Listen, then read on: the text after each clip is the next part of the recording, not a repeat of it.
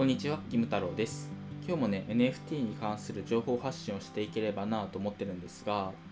えっと、今回はね、全力でサンドボックスに挑戦すると決めた理由というテーマで話していければなと思ってます。でサンドボックスって、まあ、あれですよ、メタバースですよ。で、まあ、メタバースにちょっと本気でね、挑戦していこうかなと思っていて、で、まあ、なんで挑戦したいのかと、なんでメタバースをやりたいのかっていうところと、なんでサンドボックスを挑戦するのかと、まあ、そこのあたりをね、今日は話していければなと思ってます。で、まあ、そのメタバースに挑戦する理由としては、NFT がね、これから発展していくとしたら、きっとメタバースで成長するんだろうなと思ったからなんですよ。で今 NFT ってねプロフィール画像で使われることが多くってで、まあ、そこからちょっといろいろ進化していってコミュニティ形成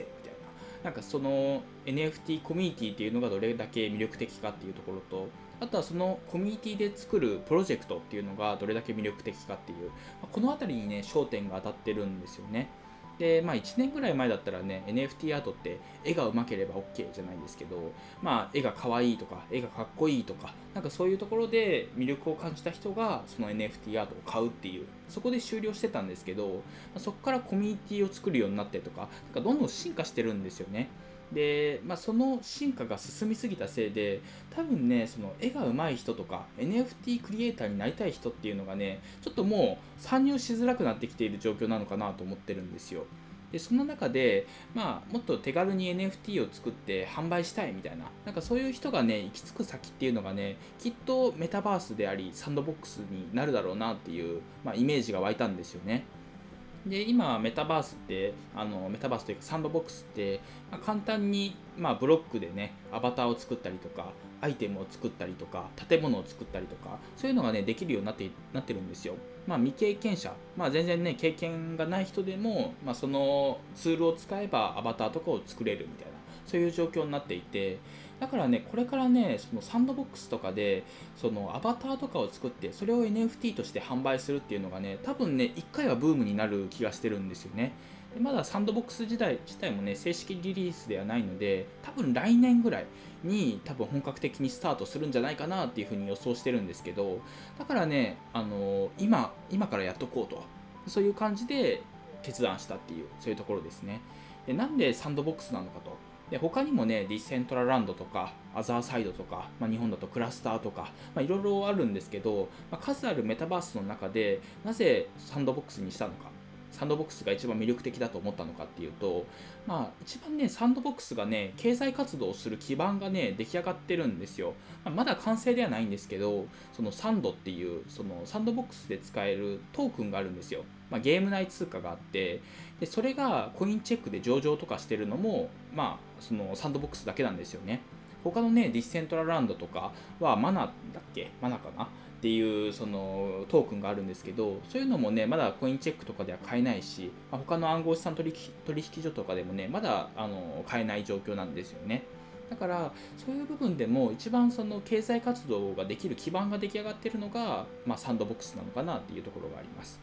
でやっぱりねそのアバターを作って売ったりとかなんかそういうところのね仕組み作りっていうのもね結構そのサンドボックスの運営者側が意識してるみたいでユーザーも設けられるようにするというか、まあ、サンドボックスの運営者だけじゃなくてユーザー側もまあどんどん経済活動ができるようにっていうのをすごく意識して作っているみたいでだからこそね多分参入する人が多いのはサンドボックスなのかなと思ってます。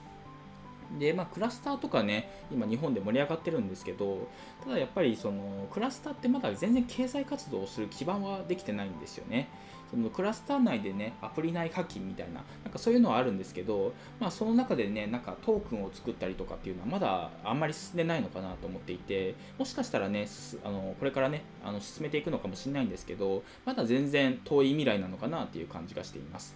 で、まあ、他にもねゲーム会社とかがメタバース作るぞみたいなそういうことも言ってるんだけれども多分ねそそういうメタバースが出来上がるのって本当に来年の末とか、まあ、再来年とか、まあ、もしかしたらもっと先かもしれないっていうそういう状況なんですよね。なんでかっていうとまだ法規制とかが厳しすぎてそういう審査とかね対応とかが全然できてないメタバースが多いのでそういう面で言うと一番先に来るのがサンドボックスなんだろうなっていう感じがするんですよね。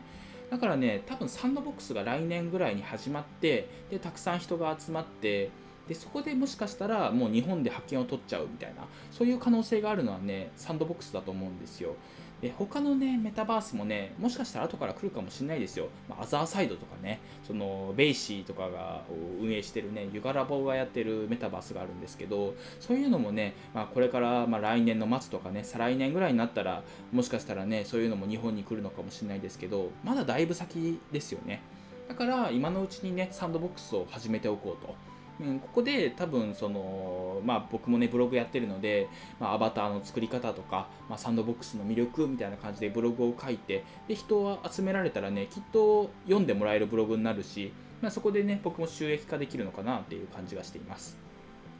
で単純にね僕も NFT 作ってみたかったんですよね。そのまあ絵をね描くのはあんまり得意じゃないというかそんなにねあの人よりも優れて絵を描けるわけではないので、まあ、それよりもねそのサンドボックスでブロック上のアバターとか作ったりとか、まあ、別に売れるとは思ってないですよ。売れるとは思ってないんですけどその NFT を一回作ってみたいっていうのがあるんですよね。だからまあこっちでサンドボックスでその NFT アバターみたいなとかアイテムとかそういうのをね作ったらなんか面白そうだなっていうのもあるんですよね。だからいろんな面でね手軽だし一番経済活動しやすいのはサンドボックスだなと思ったので今回挑戦することに決めましたというそういう話でした。というわけで今回は以上なんですが今回は全力でサンドボックスに挑戦する理由挑戦すると決めた理由というテーマで話してきました。で言い忘れたんですけどその企業がねめちゃくちゃ参入進んでるんですよねサンドボックスに。例えばあのコインチェックとかがねオアシス東京っていうのを作ろうとしていてで AKB48 の元 AKB48 の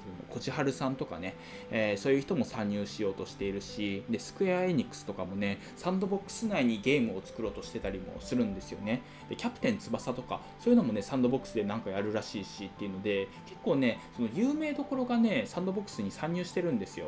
から NFT とかをね、まだ買ったことないですみたいな。ただメタバースは興味あるし、自分の好きなアーティストとかがね、サンドボックスに参入してますってなったらね、絶対そのサンドボックスに挑戦する人は増えると思うんですよね。そこからまあ NFT も広がっていけばいいし、まあ、そこから NFT アートをね、買う人がま増えてくれればいいのかなと思っています。で僕もね、キム太郎ブログっていうのをやっていて、そこでもね、NFT アートとか、まあ、これからね、サンドボックスの投稿とかもあの進めていくので、よければそっちもチェックしてもらえたら嬉しいです。というわけで今回は以上です。ありがとうございました。